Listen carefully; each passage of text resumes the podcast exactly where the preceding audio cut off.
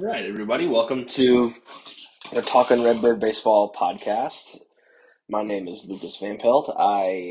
This has always kind of been a pipe dream of mine. Anybody that knows me knows that, you know, I've been watching Cardinal baseball pretty heavily. It's a giant passion of mine. I feel like I know the ins and outs of it pretty well, you know.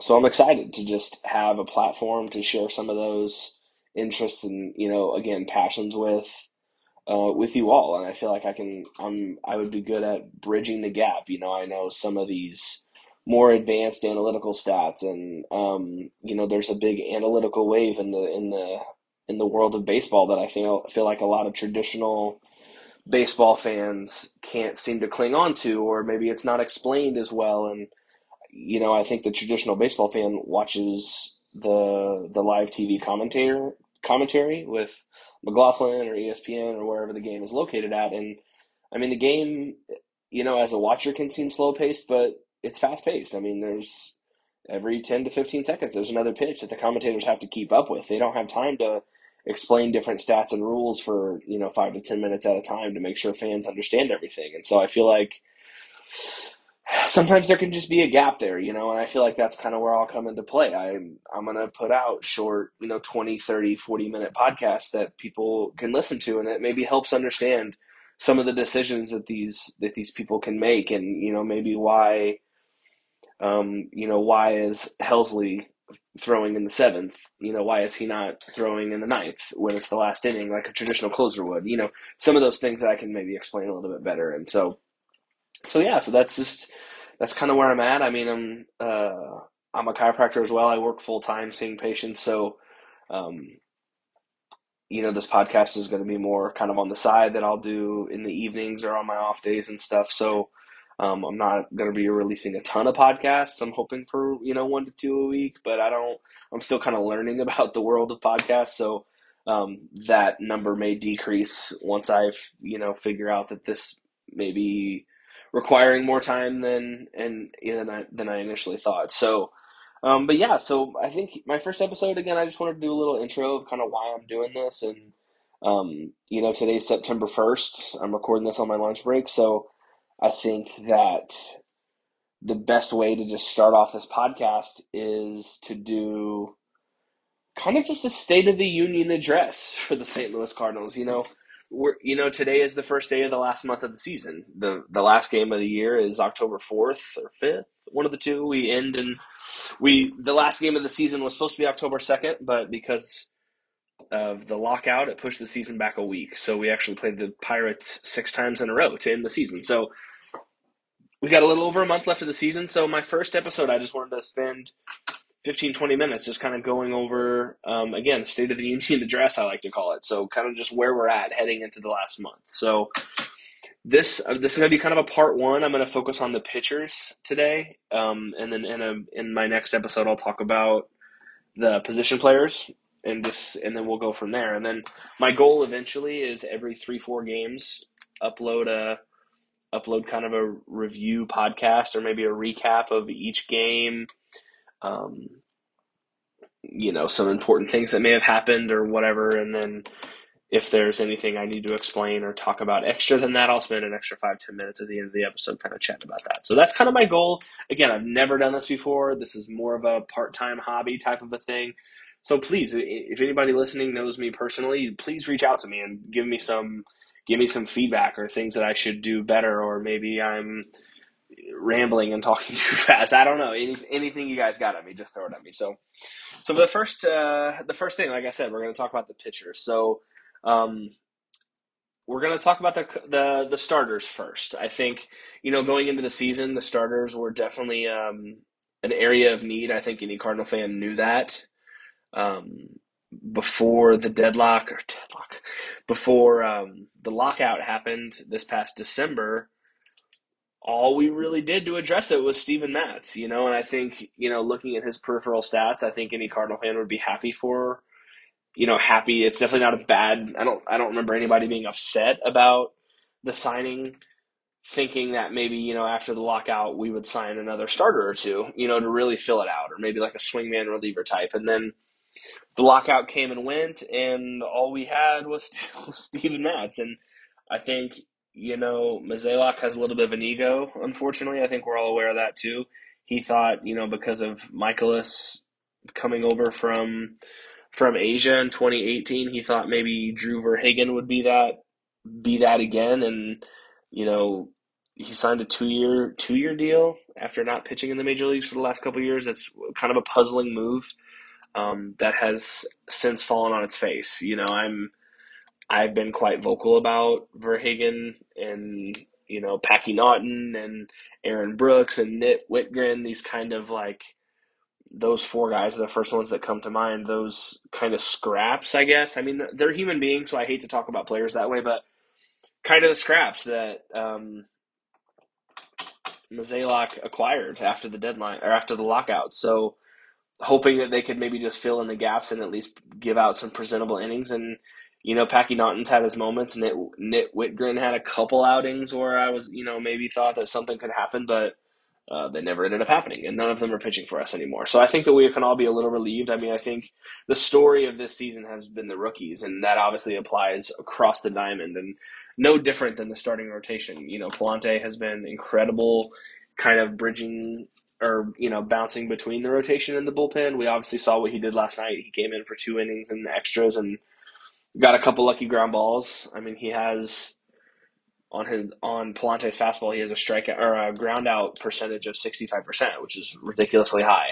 And we saw that, you know, got us two giant outs last night, you know, in extra innings that allowed our offense one more attempt to win. And we finally did. So Pallante's been a revelation. Nobody really knew. He didn't light up any prospect ranking boards before the season, but made the club out of April and has, again, where would we be without him? You know, and you're going to hear me keep saying that over and over again. And I think it applies. And I'm looking at, you know, baseballsavant.mlb.com. It's a website that I highly recommend everybody go to. It kind of gives a good breakdown of all these analytical stats that I'm going to do my best at explaining so you guys can understand. So, and I'm going to try to give like one good, you know, one kind of stat with each player, or at least the notable players. So the one that kind of jumps out of the page is obviously the ground ball rate that he provides Pallante on his fastball.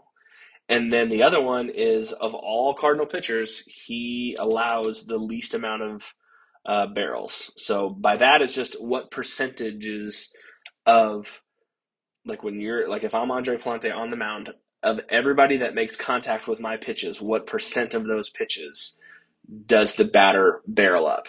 You know, Pallante's is at 3.3%. So every ball that's ever hit into play off Andre Pallante, only 3% of them hit the barrel, you know, which is ridiculous. Just to give you some reference, the highest on the Cardinals, at least of innings wise, is Matthew Liberatore and Steven Matz. Those two are both over 10%. So one in every 10 balls that somebody hits off of those two guys are barreled up. And when you hit the barrel, you're more likely to hit the ball faster and it in the gap or obviously out of the stadium for a home run. So the least amount that you want to hit barrels is the best, and Pallante does it the best on the Cardinals. So that's great.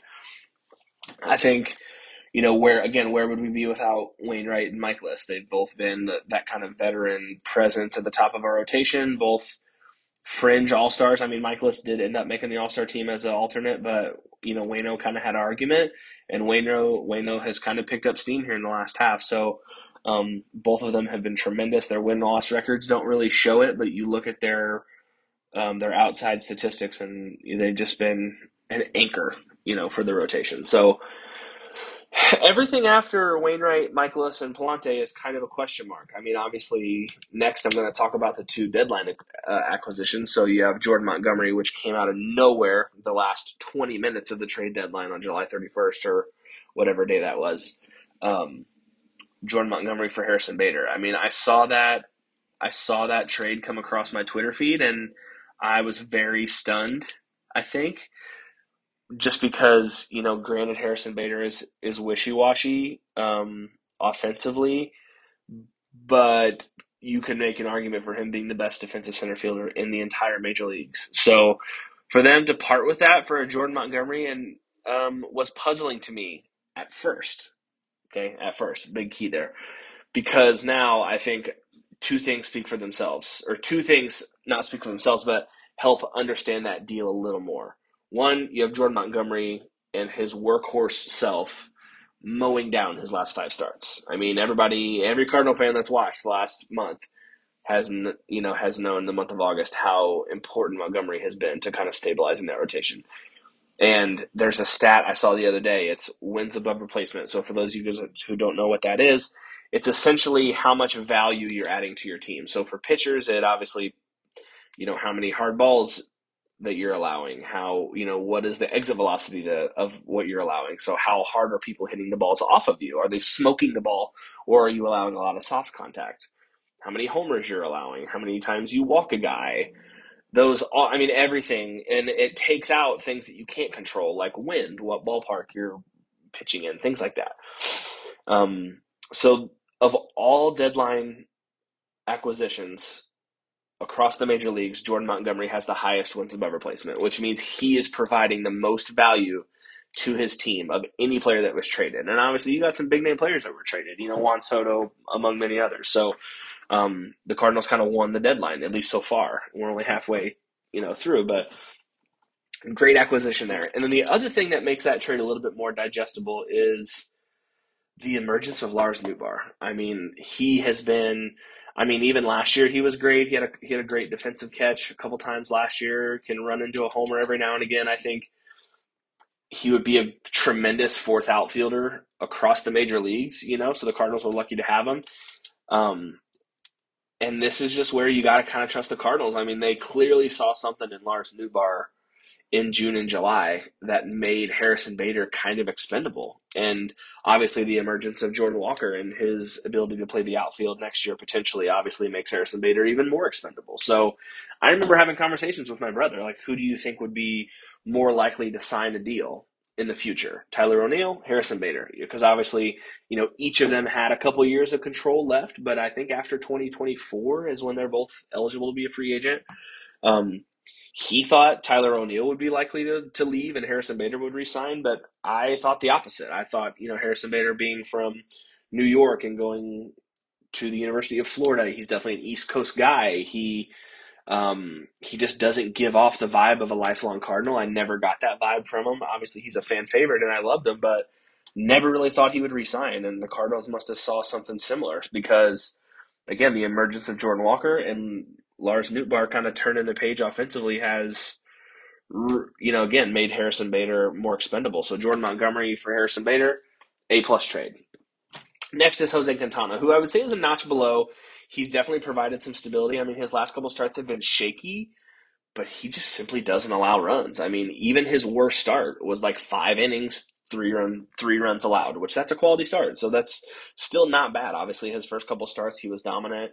His last 2-3 starts, he's been allowing a couple runs here and there, but he's still going 5-6 strong, only allowing a couple runs here and there. So I don't think they signed Jose Quintana to be an ace. So, clearly if he's going to pitch 5-6 shutout, that's wonderful. Clearly, we're never going to turn that down. But if the rest of the year he goes 5 innings and allows 3 earned runs or less, every Cardinal fan should be very happy with that, because that's what a 4 or 5 starter is supposed to do. Not everybody can be Jack Flaherty and Wainwright and Mikolas where they're throwing 7 shutout innings every other start. Those are called aces for a reason. You can't have 5 aces in your rotation. There's some examples in history, the 90s Braves, things like that they had that, but it typically doesn't happen. So we didn't really trade a lot for Quintana, a third base prospect. Obviously, he's blocked by Arenado and Jordan Walker. He really didn't have a path to the major leagues. And then Jose Oviedo, who was, last year was dreadful. This year kind of picked it up a little bit in the bullpen, but definitely an expendable piece. So last but not least, in the starting rotation, there are 2 guys I want to talk about. One is who's in the rotation now, and that is Dakota Hudson. You're not going to find another guy that is as, I don't know how to say it properly, as low on Dakota Hudson as I am. I had some hopes a couple years ago. He doesn't really walk that many guys, or at least didn't at the time. He didn't allow that, big blow-up inning. He was only 24 or 25. I was like, okay, this guy could be a, middle of the rotation piece for years to come, and he just has never really ever shown that again. He doesn't have a strikeout pitch. He's a ground ball pitcher which is great, but it's hard to sustain that for 6 innings straight. I mean, you got to be precise with your location when you only throw 92. You have to be deliberate with your off speed, and you got to change eye level. You got to throw high and then low and then throw this and then that. And I just don't know if his future as a starter. I mean, really, all that me and my buddy were talking about this last night. He reminds me of Seth Manis. You know, Cardinal fans remember him from like 2015 or whenever he throwed. You know, I can see Hudson kind of filling that role in the bullpen. You know, you have maybe it's the 6th or 7th inning, and Quintana or whoever, you know, has done pretty well. There's one out, runner on first. I can see Hudson coming in and throwing a 93-mile-an-hour sinker into a right-handed hitter. They roll over on it, and he throws one pitch, and it's a double play out of the inning. You know, I can see Hudson kind of filling that role. So is his future in the rotation? I don't think so. Because you even look at next year. I mean, Waino has hinted retirement. I don't buy it. I think Waino can throw another year. I think he's going to want his own kind of exit tour. There's a reason why he's letting Yachty and Pujols do them by themselves this year. I think he's going to last minute sign on for another year. Quintana's a free agent, but we have Mikolas, Montgomery, Flaherty all signed for next year. Potentially Wainwright, you know, that's 4 right there. Matz is going to be coming back. Boom, you got 5 in the rotation. And I would trust Pallante over Hudson at this point. So I think Hudson is he's kind of sliding down that starter depth chart. So I think who obviously all Cardinal fans are kind of awaiting his arrival is Jack Flaherty. I mean, what more can you say about what he did a couple years ago?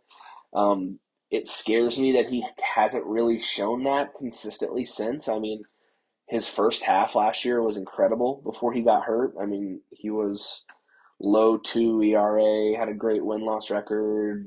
You know, all these other stats were phenomenal. And then he got hurt, and he was hurt on and off all year last year, and then obviously clearly has been hurt all year this year. So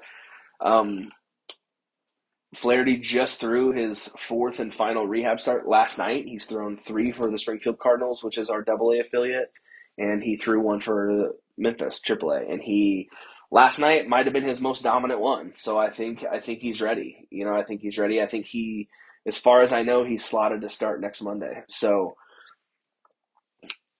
he started Wednesday, Thursday, Friday, Saturday, Sunday. Yeah, Monday would be when he comes back. So as far as I know, that's when he's coming back, which pushes Hudson out of the rotation.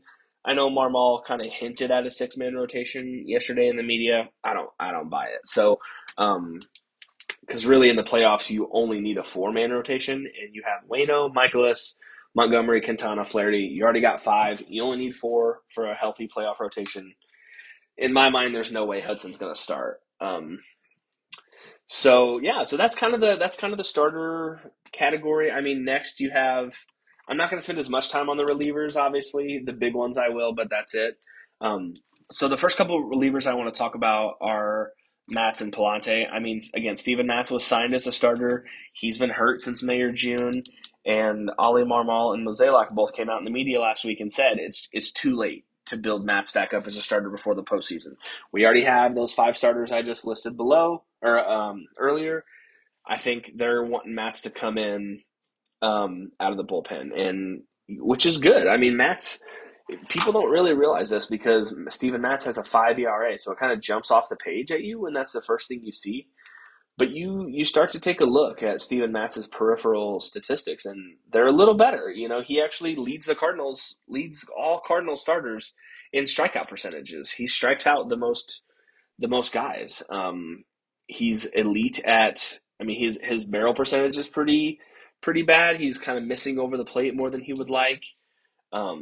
But he's his batting average against is only 250, which is pretty good. So, and there's a couple. This is where I feel like I'm going to start to explain some analytical stats. So if you ever see this, just remember what I said. So his ERA is 5, right? Jumps off the page, not great. That is not even good. That's not even close to average, right? But you look at a stat called expected ERA. So you'll see it'll have a little lowercase x and then ERA above it. So what that is and how it's different from ERA is it's a weighted stat. And ERA plus, or I'm sorry, xERA is more like, okay, well, here's your ERA. Now let's take out some factors that you can't control. So what ballpark you're pitching in, you know, like the Reds ballpark. averages some of the most runs per game in the whole league. To whereas Busch Stadium, that's a more pitcher-friendly park, you know. So it takes out things that he can't control. Wind, you know, were 5 of his first 10 starts happened to be at Wrigley, where the wind's blowing out every game, you know, because, again, that's a factor he can't control. So his expected ERA is actually 3.99, which obviously is just a hair below 4, which is still not great. But you look at Steven Matz's career averages, and that's right on par. I mean, 3.99 is good. It's not great. It's a hell of a lot better than 5, though. And then the last stat is another one called fielding independent pitching. So, again, that is similar to xERA. They both have their little differences. I may do an episode in the future outlining those a little bit more. But fielding independent pitching, some of these advanced analytical guys think it is the best stat for it's the best stat for pitchers. It gives the most value. It whatever. And his fielding independent pitching is even lower than his expected ERA.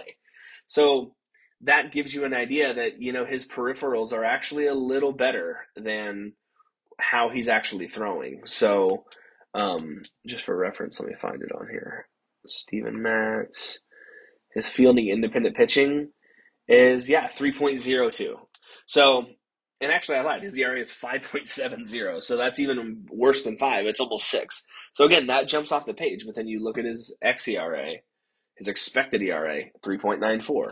And then you look at his fielding independent pitching, and it's 3.02, which is, that's close to all-star level. You know, anything in the ERA is about 2 is all-star level. So Matz has been significantly better than he has shown. And him being in the bullpen accomplishes 2 things. One, well, there's kind of a need for a lefty now. I mean, you have Genesis Cabrera and T.J. McFarland, who were supposed to come into the season and be the guys lefty-wise, and they're just not it. They're not really contributing. So now you have JoJo Romero, who was traded over to the Cardinals at the deadline for Edmundo Sosa. Edmundo Sosa was about 24 hours from being released at the time, so the fact that we can get a 25-year-old lefty reliever from him is a win in my book, and he's had 6 innings now for the Cardinals of scoreless ball, so that's great. So I think you have Steven Matz, you have JoJo Romero, and then you have Zach Thompson, who can be those lefty guys out of the pen. Thompson has pitched 12 to 13 to 14 innings this year so far, appearances. He's close to 20 innings, and he has a 2-point-something ERA, so Thompson's been great. So I think you feel comfortable with those 3 lefties. I mean, Romero threw the bottom of the 8th and the 9th inning last night in a tie game. I mean, granted, I know it's against the Cincinnati Reds, but that's still a higher-level situation. And Romero pitched, got 4 outs, and it was great. We talked about Hudson, who's going to kind of slide back. We already talked about Pallante, who's been phenomenal. Next, I think, are the 2 I want to address are Hicks and Woodford. So I think they're the guys that are going to maybe, in the bullpen at least, they're going to come in the 4th, 5th, 6th inning, and they're going to be those right-handed outs that can get you to Helsley and Gallegos there at the end of the inning. Hicks, I mean, I want to love Hicks. I do. He's fun to watch. He throws 103-mile-an-hour sinkers with 20 inches of break horizontally, and that slider is filthy. You know, he really should be unhittable, but he becomes hittable because he can't locate sometimes. I mean, he comes in and throws 1 inning, gets 3 strikeouts, makes all 3 batters look silly, and then he comes in the next one, and he gets 5 walks in a row, you know, so he's very inconsistent. Woodford, I think, should have been called up a little earlier. I know there's like a famous quote of Marmol earlier this year that he was down in AAA because his slider spin rate wasn't that high. I mean, you look at that, and that's kind of the joke. I mean, you understand that spin rates on balls is important, and you know, his slider and his curveball were breaking a little sharper last year compared to this year, so it concerned Marmol in the front office. But is that a reason to keep him at AAA when he's shown that he can be a valuable part of the bullpen? I don't buy it. So so that was a puzzling move for me to leave him down all year, but he got called up in August, and he's been great for us as well. So let me find his specific stats, and I can read a couple off here. Jake Woodford, boom. His ERA is 2.16, which is phenomenal. His ground ball percentage is close to 50%, which is wonderful. He leaves guys on base at a clip at almost 80%, which is phenomenal. as well. So he's had 33 innings of a 2.16 ERA. You can't really ask for much more than that. And you look at WAR on pitchers, 1, 2, 3, 4. There's your five starters. He is the fourth most valuable reliever this year for the Cardinals, above some other notable names like Jordan Hicks, Genesis Cabrera. These are the guys that have been up here all year. Woodford has less than half of the innings pitched, and he's already better than them considering the stat WAR. So that's been great. And then regarding relievers, the last two guys are going to be Gallegos and Helsley. I mean, Helsley was more the middle of the rotation guy, or I'm sorry, middle of the bullpen guy, Gallegos being the ninth inning guy. And then it switched. We all have seen how freaking dominant Helsley has been all year. I mean, what more can you say? I'm not going to spend a whole lot of time on Helsley because I don't need to. Everybody has seen it. He throws 102, has a 93-mile-an-hour slider, which is faster than Wainwright's fastball is. He has thrown almost 60 innings this year, has a 40% strikeout rate, which is absolutely absurd. He's the third most valuable pitcher on the team besides Mikolas and Waino, with 100 less innings. One of the three best, in my opinion, if not three, then four or five. He's at least a top five relief pitcher right now in the whole game of baseball. That's how good he's been. And then you have Giovanni Gallegos, his ERA is now down below 3 again. It's 2.94. It was in the high threes in July. He definitely had a couple rough outings. I think we can all remember those. But he's, inched it back down. He's been great as well. So I would trust him in the ninth as well in a tie game in the playoffs, absolutely.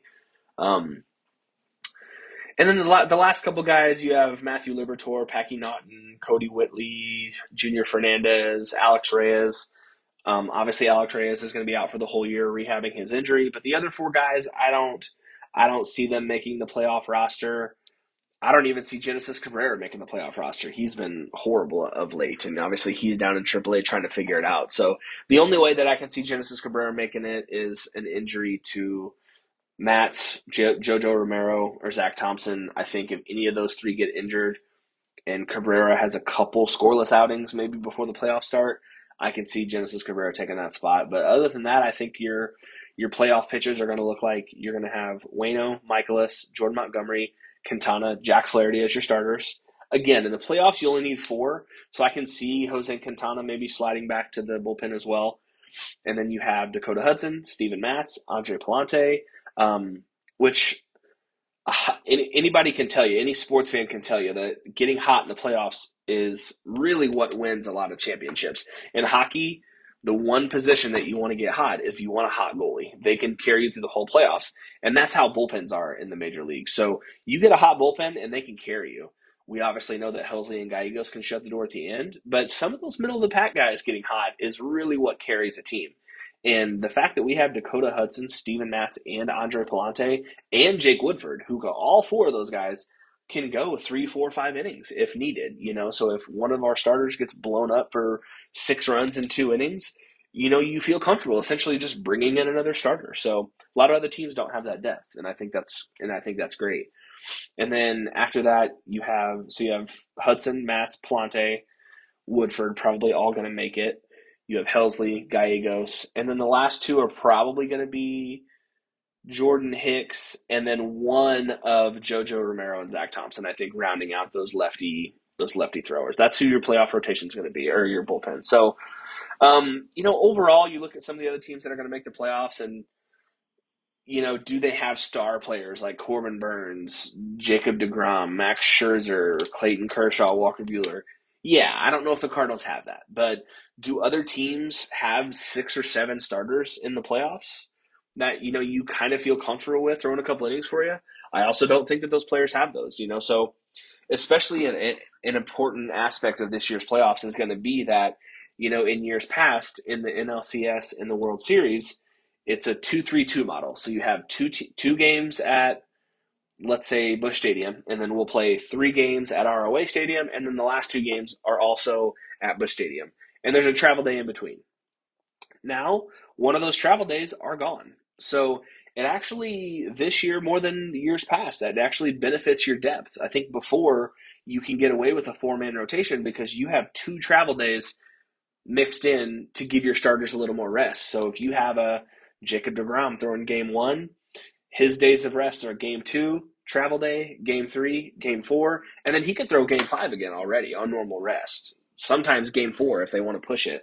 To whereas now the series is a little shorter. So the teams with a little bit more starter and reliever depth, I think, are going to be rewarded this year in the playoffs.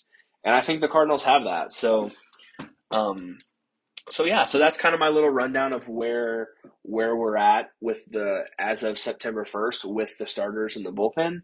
I'm going to do an episode in the future about the position players and kind of lineup configurations versus lefties and righties. I kind of already have marked down here what I'm going to write. So, so that's going to be the end of the first podcast. I hope you guys enjoyed. Again, we're doing short episodes here at the beginning because I'm just kind of recording these in my off time. If it's a weekend and I have a little extra time to spend 5-10 minutes going over some stats at the end, of course I would love to, but we're going to keep it pretty basic for the first episode. So that's kind of my spiel. Again, if anybody listening to this knows me personally, reach out to any of my socials and hit me up. Give me some feedback. I obviously want to cater it. Or if you have any questions, I can answer them next episode. Have a good one.